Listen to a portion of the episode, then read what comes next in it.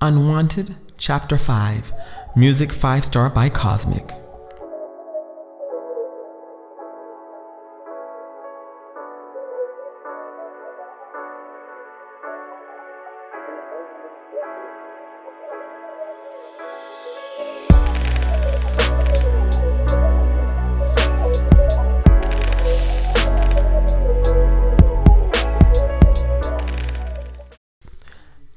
After Denzel left, I began to clean up the kitchen.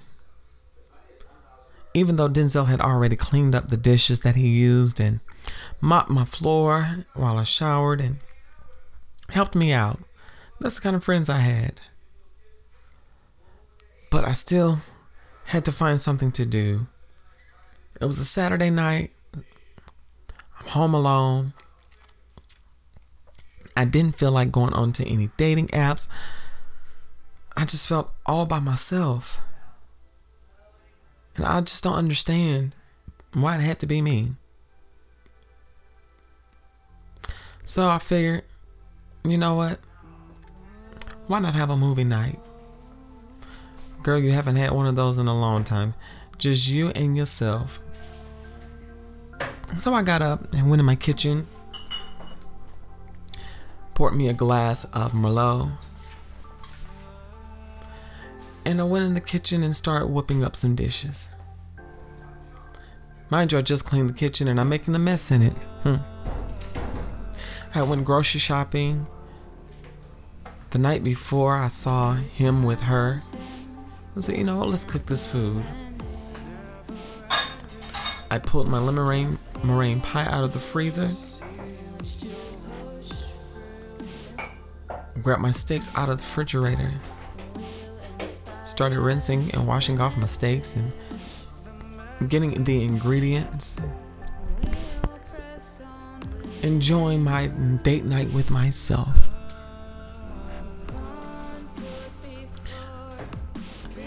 As I cooked the steak and got together my vegetables, my asparagus, and whatnot, my mind played back the times that AJ and I shared and pain shot through my heart. So I just started humming as I toured around in my kitchen.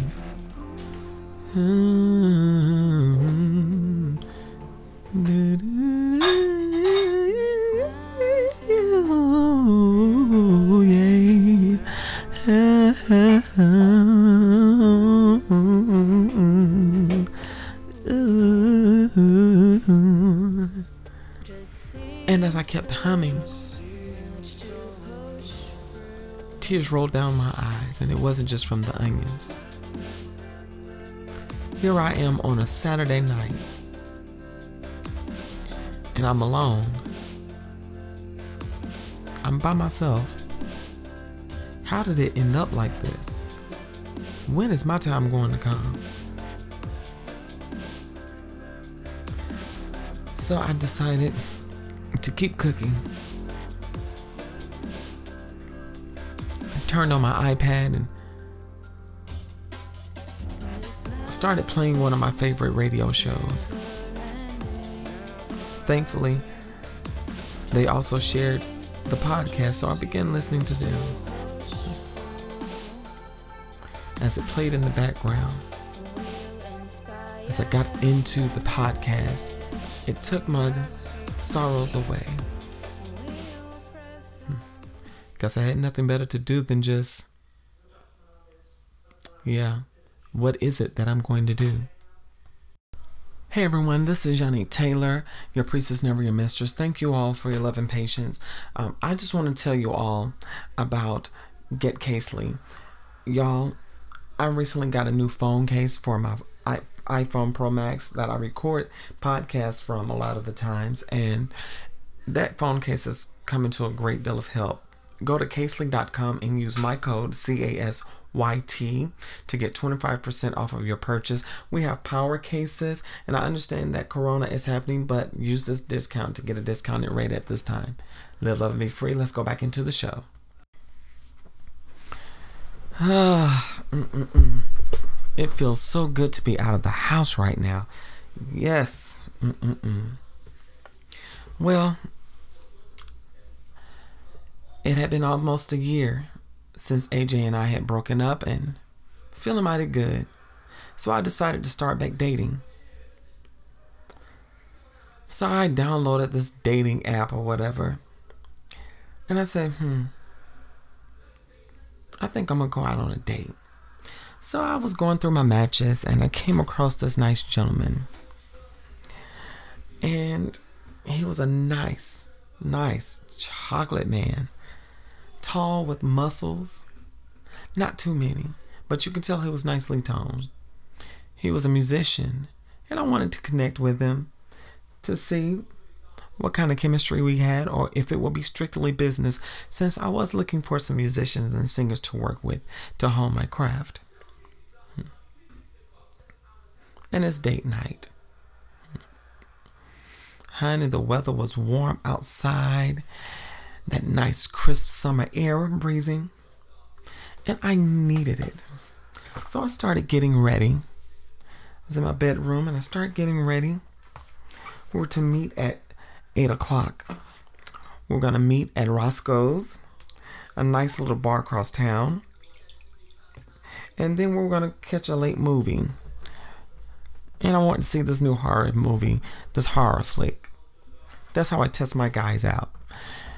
If you don't get scared and cover your eyes, then we can date. But if you say that you don't like the movie because it's a little too scary, then I can't deal with you because I'm gonna need somebody to hold me during the scary movie, child. Mm-hmm. And this nice, fine gentleman,